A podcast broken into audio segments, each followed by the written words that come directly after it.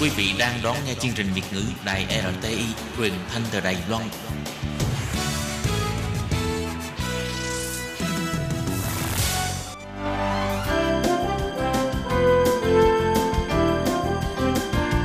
Xin mời quý vị và các bạn đến với chuyên mục Nhìn ra thế giới.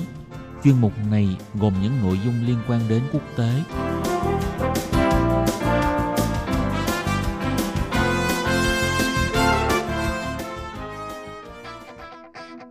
Tường Vi xin chào quý vị và các bạn. Chào mừng các bạn trở lại với chuyên mục Nhìn ra thế giới để nắm bắt được những thông tin và sự kiện chính trị quan trọng đang xảy ra khắp năm châu. Các bạn thân mến, nội dung của chuyên mục ngày hôm nay bao gồm những thông tin như sau. Chính quyền Mỹ chuẩn bị nhà ở cho 5.000 trẻ em nhập cư không có thân nhân.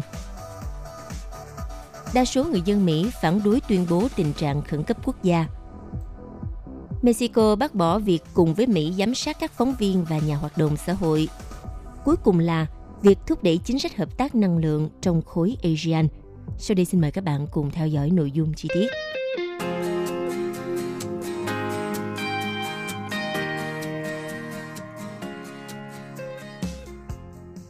Vào hôm ngày 7 tháng 3, Lầu Năm Góc thông báo chính quyền của Tổng thống Mỹ Donald Trump đã chỉ thị cho Bộ Quốc phòng Mỹ – chuẩn bị xây dựng nhà ở tạm cho 5.000 trẻ em di cư không có người thân đi kèm trong bối cảnh cuộc khủng hoảng di cư tại khu vực biên giới với Mexico đang trong chiều hướng gia tăng.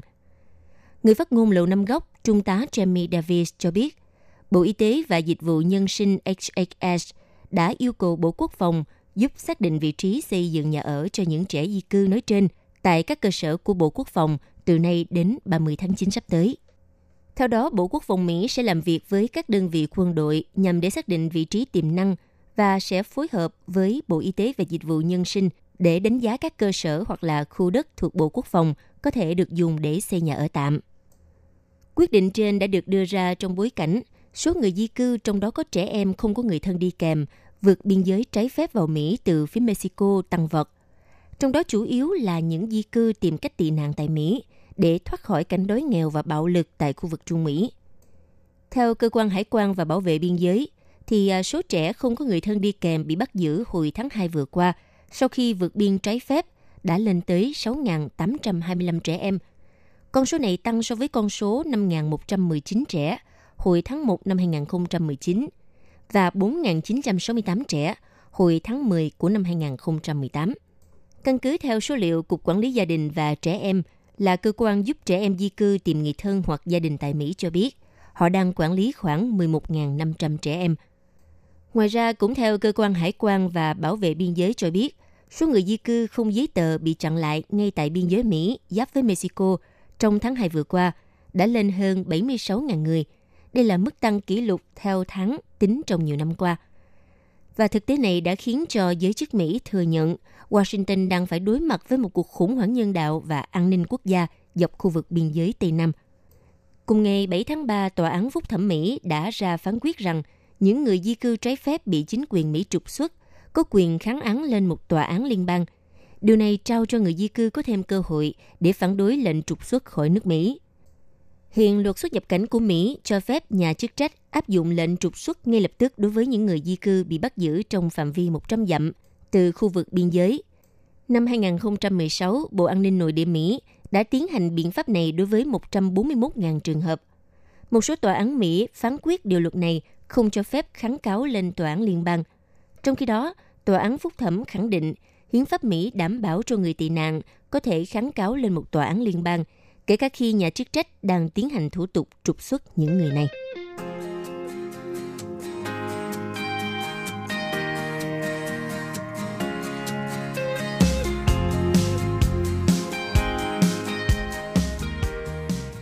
Vào ngày 7 tháng 3, theo kết quả một cuộc thăm dò dư luận vừa được công bố, đa số người dân Mỹ được hỏi đã phản đối việc Tổng thống Donald Trump tuyên bố tình trạng khẩn cấp quốc gia nhằm có được nguồn tiền xây dựng bức tường biên giới với Mexico.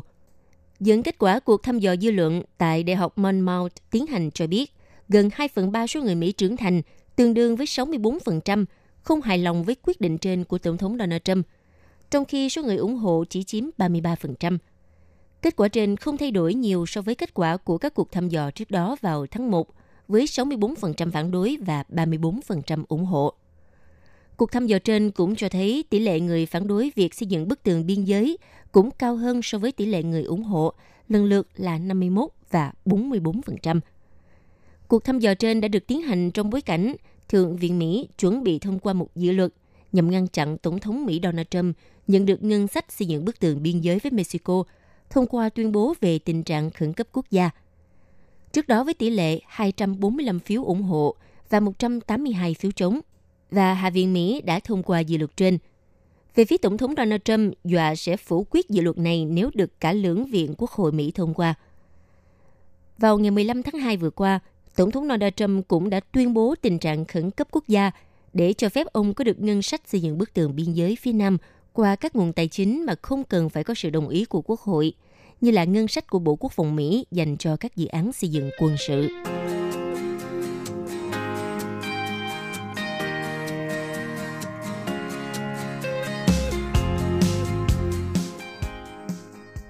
Vào ngày 7 tháng 3, chính phủ Mexico đã bác bỏ việc cùng với Mỹ giám sát các phóng viên và các nhà hoạt động xã hội trong quá trình đưa tin và hỗ trợ các đoàn người di cư đến từ Trung Mỹ.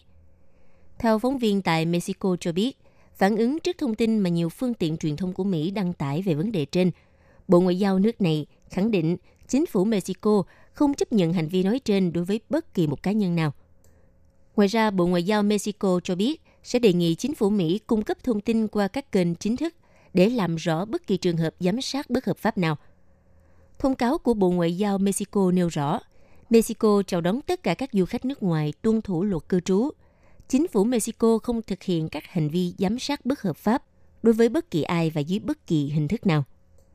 Trước đó một ngày, có nhiều hãng truyền thông của Mỹ như NBC News đã đăng tải thông tin rằng có tổng cộng 59 phóng viên luật sư và các nhà hoạt động xã hội đã bị cơ quan chức năng Mỹ giám sát để bắt giữ và thẩm vấn trong trường hợp những người này vượt biên giới giữa Mexico và Mỹ qua cửa khẩu San Diego, California.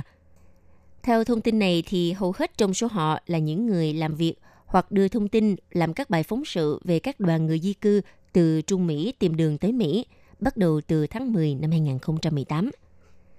Có thể nói từ trung tuần tháng 10 năm ngoái, những đoàn người di cư bắt đầu hành trình dài đến 4.300 km, xuất phát từ thành phố San Pedro Sula của Honduras đến thành phố Tijuana của Mexico. Trong đó đa số đến từ các quốc gia thuộc tam giác phía Bắc của Trung Mỹ, bao gồm El Salvador, Guatemala và Honduras, để tránh nghèo đói và bạo lực tại quê nhà, nhằm tìm kiếm một cuộc sống tốt đẹp hơn tại Mỹ. Và tình trạng này đã gây ra một số xung đột ngoại giao giữa các quốc gia nói trên.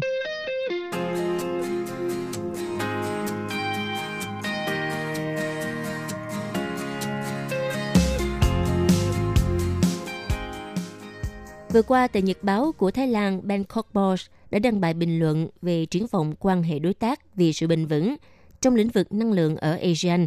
đặc biệt dưới sự dẫn dắt của Thái Lan với tư cách là chủ tịch ASEAN năm 2019. Theo tuyên bố của Thủ tướng Prayut Chan-o-cha vào năm 2018, thì chủ đề cho năm chủ tịch ASEAN năm 2019 là 2019 thúc đẩy quan hệ đối tác vì sự phát triển bền vững – mang một thông điệp quan trọng đối với hợp tác khu vực. Trong đó, cụm từ thúc đẩy đã được lựa chọn để khuyến khích ASEAN tiếp tục theo sát và lựa chọn phát triển công nghệ mang tính đột phá trong cuộc cách mạng công nghiệp lần thứ tư, hay còn gọi là cách mạng 4.0. Với cụm từ quan hệ đối tác, Thái Lan đã mong muốn tất cả các nước ASEAN tăng cường hợp tác kinh tế. Theo đó, ASEAN có thể giữ vai trò lớn hơn trong việc giải quyết các vấn đề mang tính toàn cầu – Bên cạnh đó, cụm từ sự bền vững phản ánh tất cả những nỗ lực ở cấp độ quốc gia và khu vực cần được thực hiện theo hướng bền vững cho tất cả các lĩnh vực kinh tế. Thưa các bạn, cụm từ trên có thể nói rất thu hút sự quan tâm của các nhà phân tích chính trị. Họ cho rằng vậy thúc đẩy quan hệ đối tác vì sự bền vững có ý nghĩa như thế nào đối với hợp tác năng lượng trong ASEAN. Có thể nói việc sử dụng công nghệ và mạng lưới vạn vật kết nối Internet – đã trở nên phổ biến trong kỷ nguyên cách mạng 4.0. Để giữ vai trò chủ động trong kỷ nguyên đó thì ASEAN cần phải chuẩn bị cho những thay đổi và khởi động quá trình số hóa lĩnh vực năng lượng để mà phục vụ cho khả năng kết nối cũng như là tính hiệu quả cao hơn. Một số công nghệ mới như là blockchain hay còn gọi là công nghệ chuỗi khối cần được nhìn nhận là một cơ hội cho ASEAN thâm nhập vào một thị trường năng động. một số AMS như Thái Lan, Singapore, Philippines đã bắt đầu sử dụng các nền tảng thương mại năng lượng tái tạo tự động sử dụng công nghệ blockchain. Với vai trò chủ tịch năm nay thì Thái Lan đã được mong đợi sẽ khuyến khích các đối tác thành viên phải tiến hành nghiên cứu và thực hiện tiến trình số hóa trong lĩnh vực năng lượng của nước mình. Và đây là thời điểm tốt hơn bao giờ hết cho ASEAN hành động theo một khối thống nhất, bởi vì các mối quan hệ đối tác không chỉ rất quan trọng đối với việc giải quyết những thách thức về năng lượng ở cấp quốc gia mà cả ở cấp khu vực. Các nhà phân tích cho rằng đối với việc thúc đẩy các mối quan hệ đối tác, ASEAN cần hợp tác cả trong lẫn ngoài, không chỉ ở trong khu vực mà còn phải hợp tác với các quốc gia láng giềng và cả các khu vực khác của thế giới, nhằm để tăng cường nhận thức trong việc à, giải quyết các vấn đề mang tính toàn cầu, trong đó có vấn đề biến đổi khí hậu. Theo một nghiên cứu chung giữa Trung tâm Năng lượng ASEAN, Tổ chức Hợp tác và Phát triển Năng lượng Toàn cầu đã kết nối và Ủy ban Kinh tế và Xã hội châu Á-Thái Bình Dương của Liên Hợp Quốc với chủ đề Đa kết nối năng lượng ở ASEAN vì xã hội bền vững và tự cường, đã chỉ ra rằng xây dựng nền tảng đa kết nối năng lượng ở ASEAN và kết nối với bên ngoài là một chìa khóa để mà thúc đẩy sự phát triển của năng lượng sạch. Đa kết nối đó là yếu tố rất quan trọng trong việc đạt được mục tiêu khu vực đến năm 2025 với 23% là năng lượng tái tạo. Sự chuyển biến trong khả năng kết nối sẽ chỉ xảy ra nếu như là ASEAN đặt quan hệ đối tác lên vị trí ưu tiên. Có thể nói trong năm 2017, ASEAN đã tạo ra một bước tiến quan trọng về thương mại điện năng đa phương trong dự án Lào, Thái Lan, Malaysia. Tuy nhiên, khu vực này cần tiếp tục áp dụng cách tiếp cận mang tính hợp tác để mà giải quyết các vấn đề về à, pháp lý, kỹ thuật và chính sách còn tồn động liên quan đến đa kết nối khu vực. Và có thể rõ ràng thấy rằng việc đồng hành phát triển không đủ để xử lý các vấn đề năng lượng khu vực, mà ASEAN cần phải có những bước đi bền vững để mà đảm bảo rằng việc phát triển kinh tế không đi ngược lại với các nỗ lực giảm thiểu phát thải carbon và bảo vệ môi trường, vì khu vực này cần phải thoát khỏi sự phụ thuộc vào năng lượng hóa thạch và không ngừng phát triển năng lượng tái tạo. Thái Lan có thể trở thành điển hình cho các thành viên của AMS và Thái Lan đang có vị trí tiên phong trong việc đưa năng lượng tái tạo vào khu vực. Hiện tại Thái Lan có năng lực sản xuất sấp xỉ 3 gigawatt năng lượng từ mặt trời. Con số này lớn hơn khả năng sản xuất năng lượng từ mặt trời với tất cả các nước ASEAN cộng lại. Và Thái Lan cũng đã đi được nửa chặng đường hướng tới mục tiêu đạt được 6 gigawatt năng lượng từ mặt trời vào năm 2036. Theo số liệu thống kê thì 10,2 gigawatt điện năng của Thái Lan trong năm 2017 đã được sản xuất từ nhiều nguồn năng lượng tái tạo khác nhau. Và các nhà phân tích cho rằng Thái Lan cũng đã tự đặt mình vào những vị trí dẫn đầu trong các nỗ lực sử dụng hiệu quả năng lượng, khi mà nước này dự định giảm đến 30% mức độ tiêu thụ vào năm 2036 so với năm 2010. Có thể nói con số này sẽ đóng góp đáng kể trong mục tiêu cắt giảm 30% mức độ sử dụng năng lượng trước năm 2025 so với năm 2005. Và khi xem xét tầm nhìn mạnh mẽ của Thái Lan thì đây là thời điểm nước này dẫn dắt ASEAN hướng tới tương lai năng động và bền vững với chủ đề thúc đẩy quan hệ đối tác vì sự bền vững, thừa kế vai trò của nước chủ tịch Singapore dẫn dắt ASEAN với chủ đề tự cường và sáng tạo. Quý vị và các bạn thân mến, vừa rồi là chuyên mục Nhìn ra thế giới do Tường Vi biên tập và thực hiện. Xin cảm ơn sự chú ý lắng nghe của các bạn. Hẹn gặp lại trong chuyên mục tuần sau cũng vào giờ này. Bye bye!